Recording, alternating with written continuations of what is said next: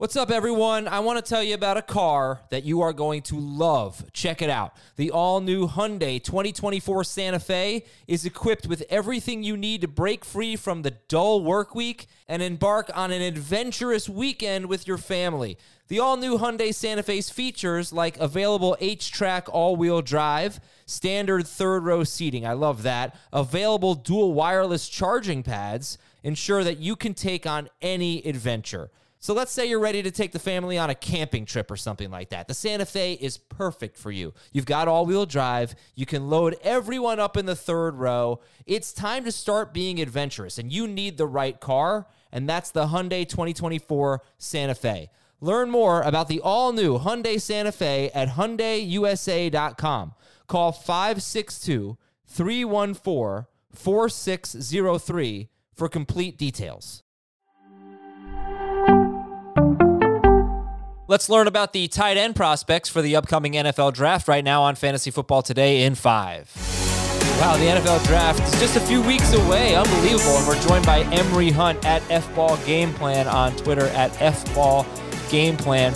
Please follow him. He's got great information for you. And he's going to give us his favorite tight ends uh, within the tight end position. So you've broken it up uh, H back, inline, and flex. So can you explain each of them? And first, give us your number one inline tight end. In line is more of your traditional tight end, a guy that's going to be in line blocking.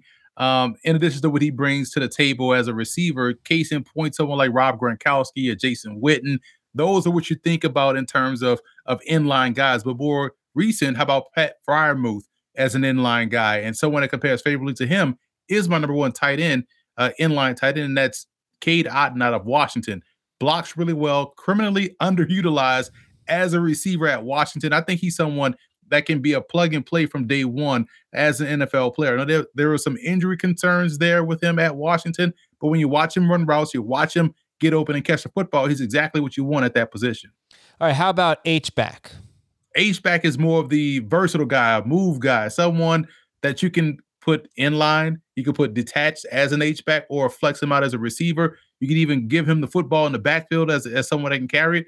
Case in point, you look at San Francisco's entire tight end fullback group, Kyle Juszczyk, George Kittle. Those are what you want at the H-back spot. And someone in this draft class that exemplifies that is Jake Ferguson at Wisconsin, who's been at Wisconsin, it feels like for 17 years, but he's been dynamic. He's a tremendous talent. He can get open, he can own the middle of the field. He also blocks rather well. He moves rather well. And to me, he's the ideal H-back in this draft class along with someone like uh, Greg Dulcich, who is my number two H back. But man, they have the same grade. But Dulcich to me is a George Kittle clone. So I'm excited about both of those H backs in this class. All right, how about flex? This are, are these the ones that fantasy managers should be most excited about? this is the one they're always excited about, yeah, right? Yeah. These are the guys that are like big wide receivers, um, or slower wide receivers, depending on how you want to look at it. But these are the guys that can get down the field, that can stretch the defense. Gerrit Prince was a combine snub, in my opinion. So I think he's going to be the first guy drafted outside of the combine that didn't get that invite because he's dynamic as a route runner. I spoke with him at the East West Shrine Bowl. He compared his own game to to uh, Travis Kelce, and when you watch him run routes, he has that same type of sauce, that same type of you know uh, fluidity within his route running. You can tell this dude played a lot of football growing up. You can tell he played a lot of basketball. His body control is what makes him dynamic as a route runner, which is why I'm excited to see him and how he progresses. So what? Tell me about Trey McBride, who's you know a popular tight end name right now.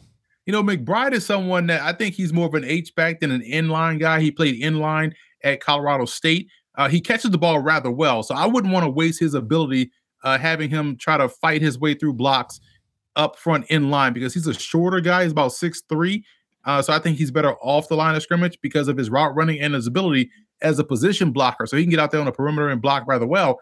I don't want him down and down out having to worry about defensive ends before he gets into his route.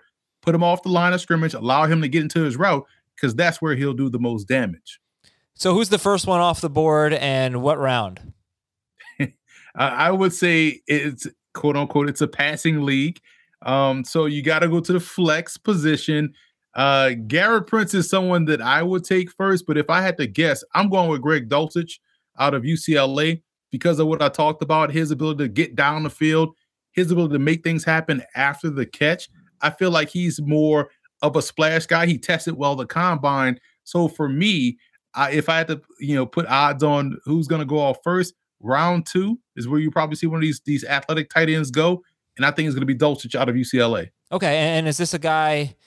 Uh, like round two, you know, I was just talking about these guys on a show earlier this week. Uh, Cole Kmet, Irv Smith, they were round two picks. What do you think about Dulcich with those guys who we haven't really seen give us big production in the NFL yet? Hopefully this year, but it hasn't happened yet. Yeah, and that's a great point because I think that also ties into situation. So you hope that Dulcich goes to a place where he's going to be utilized right off the bat. If he lands in somewhere like Baltimore, you know he's going to be utilized right away.